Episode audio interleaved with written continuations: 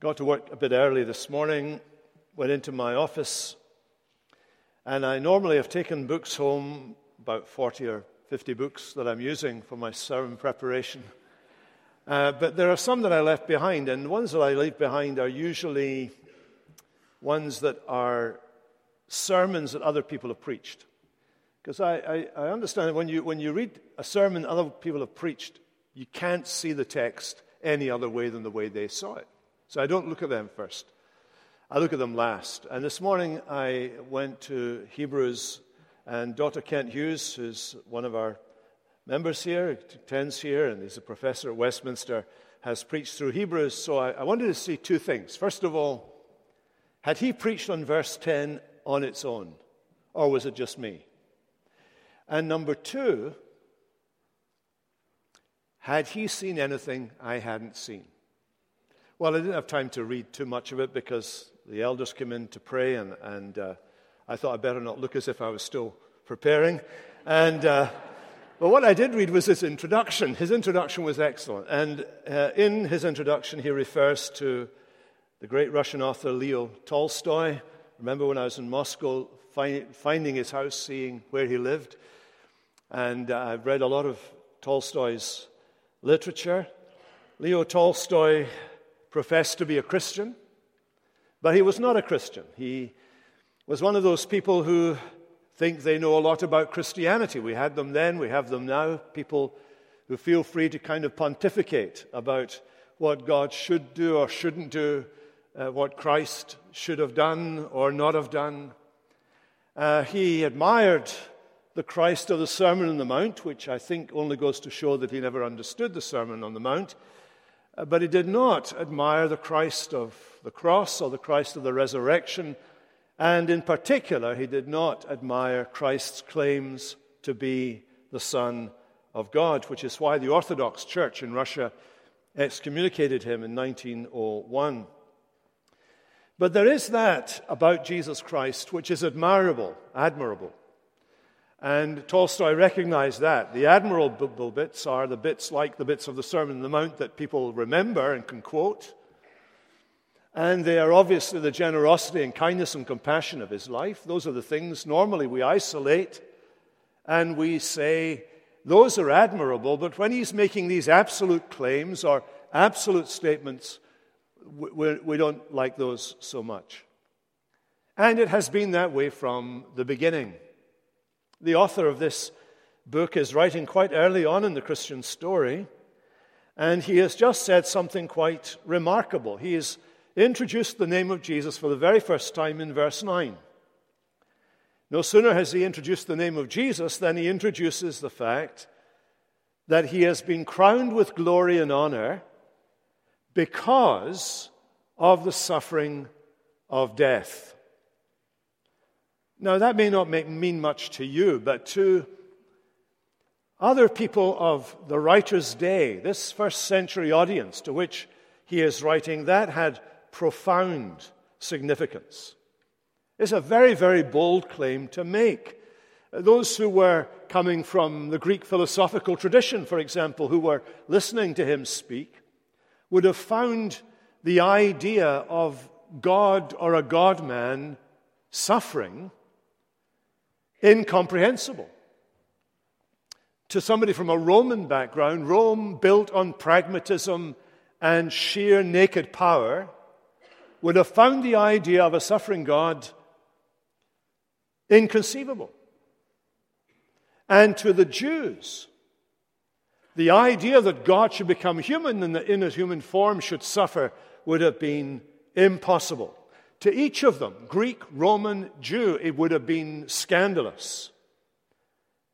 How could God make his son perfect through suffering?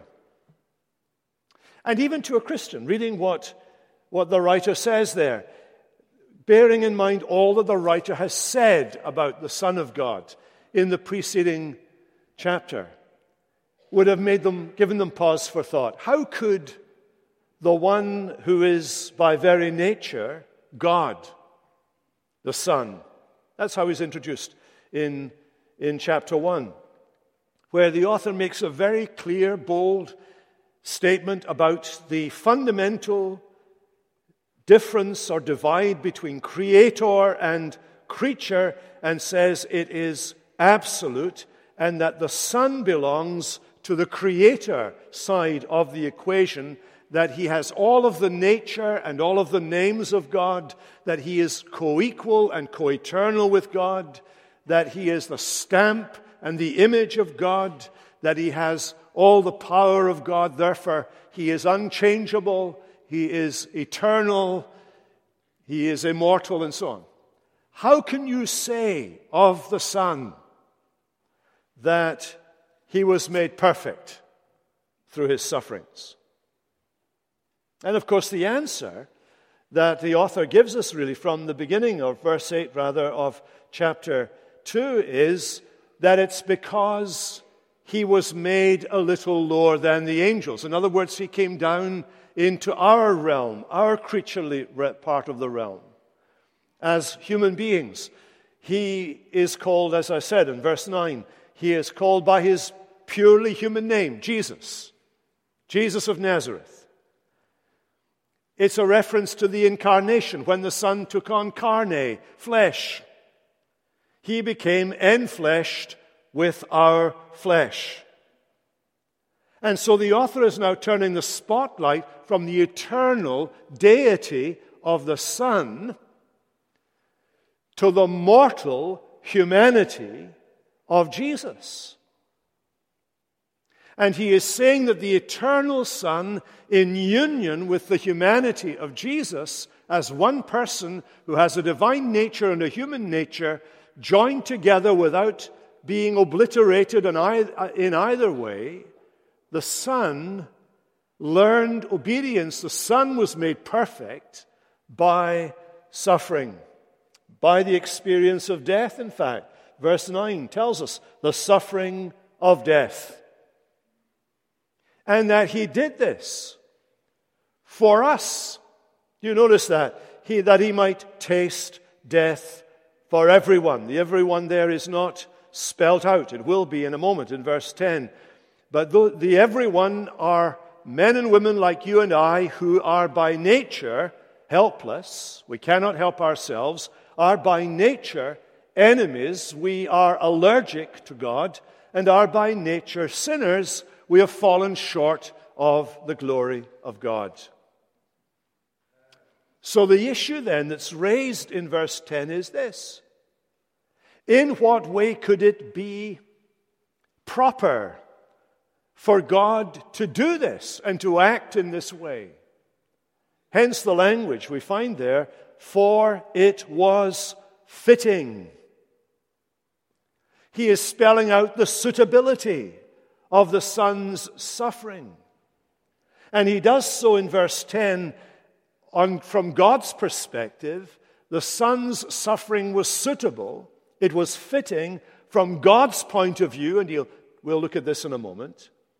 And that's bracketed in verse 18, the, the end of this section, where he says not only was it, is it fitting from God's point of view, but it's also fitting from our point of view because, because he had human nature, because he suffered in human nature, because he was just like us in his flesh, he can look us in the eye and can say to us, I know what you feel and I know what you're going through because I was mortal once too. I, I lived a mortal life exposed to all the slings and arrows of outrageous fortune as you do in your human experience. So the question that's raised here is in what, in what sense can we say that the suffering of the Son of God, the suffering of Jesus, is in any way the right thing, the proper thing, the propitious thing, the fitting thing? Listen to what the author says. It was fitting that he for whom and by whom all things exist, in bringing many sons to glory, should make the founder of their salvation perfect through suffering. Now, the issue is salvation. You can see that. That's the topic. And he points us, first of all, to the purpose, and then to the means, and then to the, the initiative. of this salvation. First of all, the purpose of salvation. What did Jesus suffer to do? He did this to bring many sons to glory. Now, technically, these words, bringing many sons to glory, can apply either to the Father or to the Son, or we might properly say they apply to the Trinity in the purpose that they have, the plan that they have to bring many sons into glory. Now let's pause for a second on that word sons. We could translate it children, or we could translate it sons and daughters. There's a reason why, whenever it's referring to the people of God, it is translated in the masculine sons. Supposing, for example, they had put in there, in the Greek, sons and daughters. Well, there would have remained a suspicion right throughout Christian history that somehow or other the daughters were in a lesser or inferior position to the sons of God. Because in the ancient world, sons inherited the estate, daughters did not. They had to go out and marry someone in order to get anything. And so the wonder of the wonders of the gospel is that what God has done for us in Christ is, men and women, is to make us sons of God. That's why we read, for example, in Galatians that we are all one in Christ Jesus. There is neither male nor female, neither bond nor free, neither Jew nor Greek, but we are all one in Christ Jesus, sons of God. That's why it says in Ephesians 1 that all of us who are believers have been chosen before the foundation of the world. That God chose us to be the first fruits, to be saved by the setting apart by the Spirit and for believing the truth. That's why it says that we are heirs together of life. That's why it says that all of us, believers, are priests and kings to God together. There is no demarcation. Even in heaven, we are all, as the angels of God, we are all spirit beings uh, with bodies that God has given to us, glorified bodies uh, to live and work and serve God forever. God made humanity, male and female. He's redeemed humanity, male and female.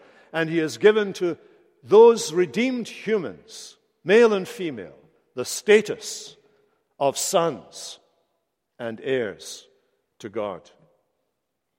Now, there's a question here. It's in the text, really. If we had uh, gone on to read, for example, in verse 11, we'll find this glorious statement that we'll look at another time. He is not ashamed to call them brothers. And that's all of us here, brothers. I'm not going to say, girls, to you as you leave, brother, but, but you get the message. You get the point of what we're saying here. But it is amazing that we are related to him. He is our elder brother. So, how can we say about Jesus, on the one hand, that he's our brother, and on the other hand, that we are his sons? because that's what the text is saying. Jesus was bringing many sons into glory. Every Christmas time, we read from Isaiah that one of the titles of the Lord Jesus is not only that he's a wonderful counselor, not only that he's a mighty God and the Prince of Peace, but also that he is the everlasting Father. There is a fatherliness about God. There is the Father in the Godhead, but there is a fatherliness about the Godhead. And the Lord Jesus is, the fa- is fatherly towards his children because they, they're brought to life by him, actually. It says in, in, in Hebrews chapter 1 that he made us, he gave birth to us, he, he created us. We are his children, all of us, because he, he made us. In the beginning, Paul's great argument, you'll remember, uh, in, in Acts when he's talking to that, the pagan, the pagan philosophers there on Mars Hill in, in Athens. Uh, Paul's argument there is that God has, from one man, created all the people of the earth, all our distinctions, all the classifications of race or color or status or gender, all of our distinctions are in Christ resolved. We are one in Christ Jesus in that absolute sense. And when we say we are sons of God, we're not saying anything about our nature. We're not sons of God by nature. The whole argument of chapter 1 was that there is only one son by nature, one who is of God from all eternity, one who is begotten in the eternal today, who is birthed by the Father from all ages. But we are sons of God because of his suffering to death.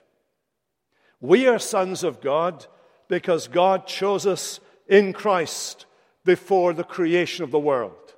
We are sons of God because God sent His Holy Spirit into our lives to bring us to life, to make us alive, to open our eyes to see and our ears to hear, and our minds to grasp and our wills to respond to the grace of God as it's offered in the gospel. It is He who has sent His Holy Spirit into our hearts, the Spirit of adoption, whereby we cry out to God, Abba, Father. It is He who has promised that as the Son of God has gone, so we shall go uh, with Him and enter into His glory. It is the Son of God who, by His great power, has come into the world that we, the sons of men, should become sons of God and should proceed, you notice, proceed to glory, not worldly glory, but the heavenly glory. You see, the word glory in the Bible is a word that denotes something that God has made. He made it as a vehicle to make himself known. God is invisible. He makes creatures. They're very visible. All they can see are visible things and tangible things. So God creates glory, something that creatures can see. The heavens declare the glory of God. God made this universe. He made it big and extensive and, and amazing, and we cannot fathom the size of it. In order that as we look at the universe and as we find out more about its size and its amazing, uh, its amazing greatness, we might bow before God and think that our God made this thing with a word. God made it with a word. It declares the glory of God. It is there to make us wonder at God. And when God appeared as fire, or when God appeared in the earthquake, or when God appeared at the burning bush, or when God appeared in the, in the flesh of Jesus of Nazareth, He made something by which you and I could get a grip on the invisible God. Isn't that an amazing thing? And he created not only the things we can see, but he created the things we cannot see. He created heaven. Heaven is a place where God has chosen to be very intimately present with those who are there, the angels and the redeemed. Glory. This heavenly glory which is at present hidden from our eyes, is not an ethereal, mystical, magical thing. It is weighty and solid and durable and eternal. Glory denotes something that is transcendent, superlative, infinite, excellent. In heaven, there is the God of glory. In heaven, there is the Christ of glory. In heaven, there is the most blessed and the most bountiful and the most beautiful place that God ever made. And in heaven, there is all joy and delight and honor and dignity and satisfaction and munificence and magnificence. Heaven, glory. That is the thing that He has prepared for those who love us love him. And he is determined that he will bring us to glory. He is determined that we would share in that glory. The Son said to his disciples, I go to prepare a place for you and will come again and take you to be with me in that place. There are mansions of glory. We are chosen for glory. We are being prepared for glory. And the Son of God works in us by the Spirit to call us out of this realm into glory. And when we die, he gives us an abundant entrance into the glory of his heavenly kingdom. In World War II, my grandfather had to sometimes, he was a manager, but he had to sometimes take his turn at the, uh, the factory uh, uh, overnight, doing a kind of watchman overnight in case the factory was hit by fire bombs. And one night he was going out to work one, one evening. And on his way to work, he met a neighbor who said to him, Willie, it looks as if we may have a bad raid this evening. And my grandfather said to this man, Sudden death, sudden glory. And so it was to be. Sudden death, sudden glory. Because for the child of God, death is the transition point into glory. We close our eyes here, we open our eyes in glory instantaneously. And in the glory of heaven, in the glory of the Father's presence, in the glory of God, all of the doubts and the distrust and depression and discouragement and sickness and illness and prolonged pain and separation and consternation that have gripped us in this vale of tears in an instant are irradiated by the glory of God. And this is the great purpose of salvation it is to bring many, many sons to glory. But you notice, secondly, the means of salvation. The means of salvation is this one this one who is described as the founder, various English translations of the word uh, in the Greek here uh, founder, pioneer, author, captain of our salvation. The word itself means a variety of things, and I think we're meant to embrace them all. He's one who does something for the first time. He's, it's about someone who goes ahead, it's about someone who leads us on. And all of those things are captured, I think, in the word pioneer of salvation. It's the one I, uh, I still come back to the pioneer of our salvation or the author of our salvation. The Lord Jesus Christ, we're told, suffered death so that these sons might inherit real salvation. He is the means of this salvation. And he's eminently qualified to lead us to salvation. In the Old Testament, the, the Son is described or, or foreshadowed by that cloud and pillar of fire uh, that led the children of Israel, you remember, in the desert. He went before them to the Red Sea. The Red Sea was divided. They walked across on dry land to the other side. He led them through the desert. Eventually, he led them over the Jordan into the promised land. He's the leader. It's foreshadowed by the the person that Joshua met when he was preparing to fight the battle of Jericho. And this one came towards him, and Joshua said, Who are you? Who are you? And whose side are you on? And he said, I'm bigger than sides. I am the captain of the Lord's hosts, the armies of Israel. Isaiah leads us to think about the coming Messiah in chapter 55 as the leader and commander of the peoples. He has gone before us he is opening up a way for us, and He is leading us on that way. He Himself is that way. And it says about Him, uh, our leader, our pioneer, that He was made perfect for the task. He was made perfect for the task. Now, when you read that, you're not to think of the Son we have described in chapter 1, but of the one who's just been introduced to us in verse 9 Jesus. In his humanity, in his humanity, this one is made perfect through suffering. In what sense? Well, because he faced down temptation. Temptation of every kind. Temptation from every quarter. Temptation on the cross, before the cross. Temptation that followed him right through his life. The temptation came from Satan. The temptation came from his friends who tried to keep him from going to the cross. It came from his adversaries who wanted to stone him so he didn't go to the cross. He was tempted in every way you and I are tempted, yet without sin. He faced down temptation. He suffered death. He took on our mortality so that he might suffer death, he might feel our physical pain, the pain of physical affliction, the pain of suffering, and that he might experience what we are all going to experience unless Jesus comes back again physical death, mortality.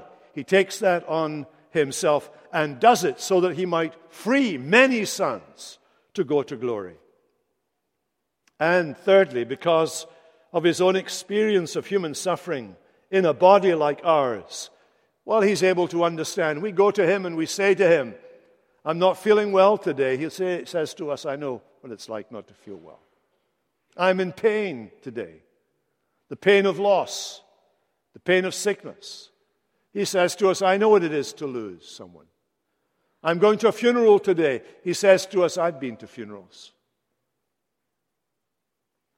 And he does that so that he can approach us and be with us all the way along the road.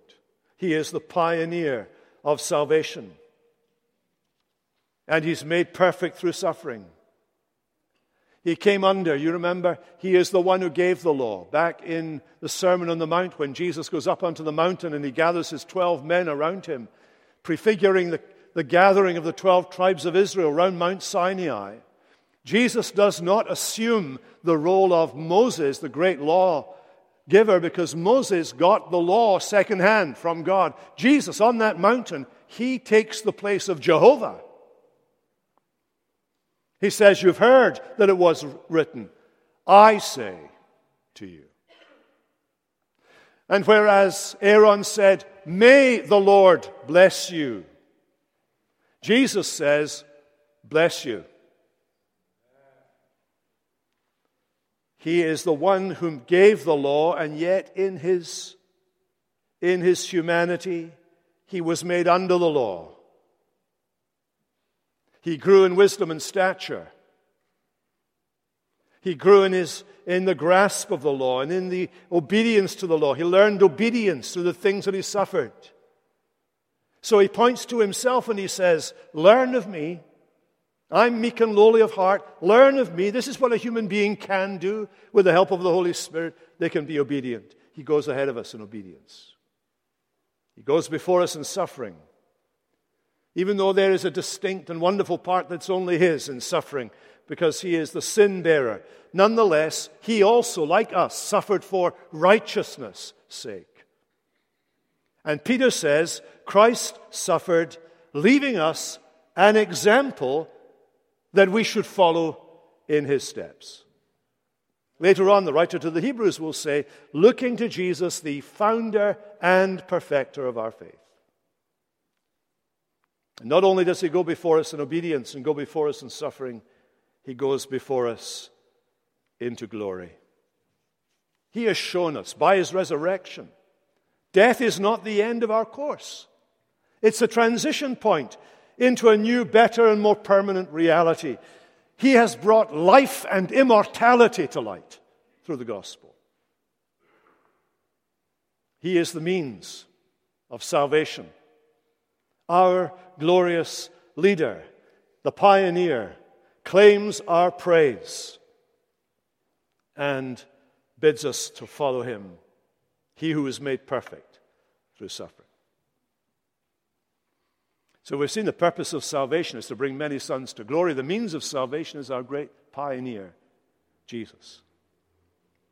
But behind it all, this is wonderful, behind this all is the initiative in salvation, and the initiative lies in the Godhead. That's why the formula, it was fitting that he, for whom and by whom all things exist. He's thinking about God's majesty, God's power, God's wisdom, God's justice, God's truth, God keeping his threats as well as his promises. Everything that is involved in being God, he says, everything involved in being God makes it fitting makes it appropriate. It's a matter of propriety that he from whom and by whom all things exist should make the founder of our salvation perfect through suffering. That's an amazing thing, you see. When we think of Jesus or we think of the Son of God before he became incarnate in Jesus, we think of him, there is nothing, no, no way that he can learn anything. Learning involves progress, movement. There is no progress or movement within God. He is perfect being, perfect in act. That's the way he is. But in the humanity of Jesus, he is learning something. And so we learn that the purpose of God, fronted by the Father, who is the principle within the Godhead, it became or it was fitting that God, for God, who is the first cause and last end of all things, that he should fulfill the design that the triune God have had from eternity, that they would bring many sons to glory, you, men and women, brothers and sisters, to glory.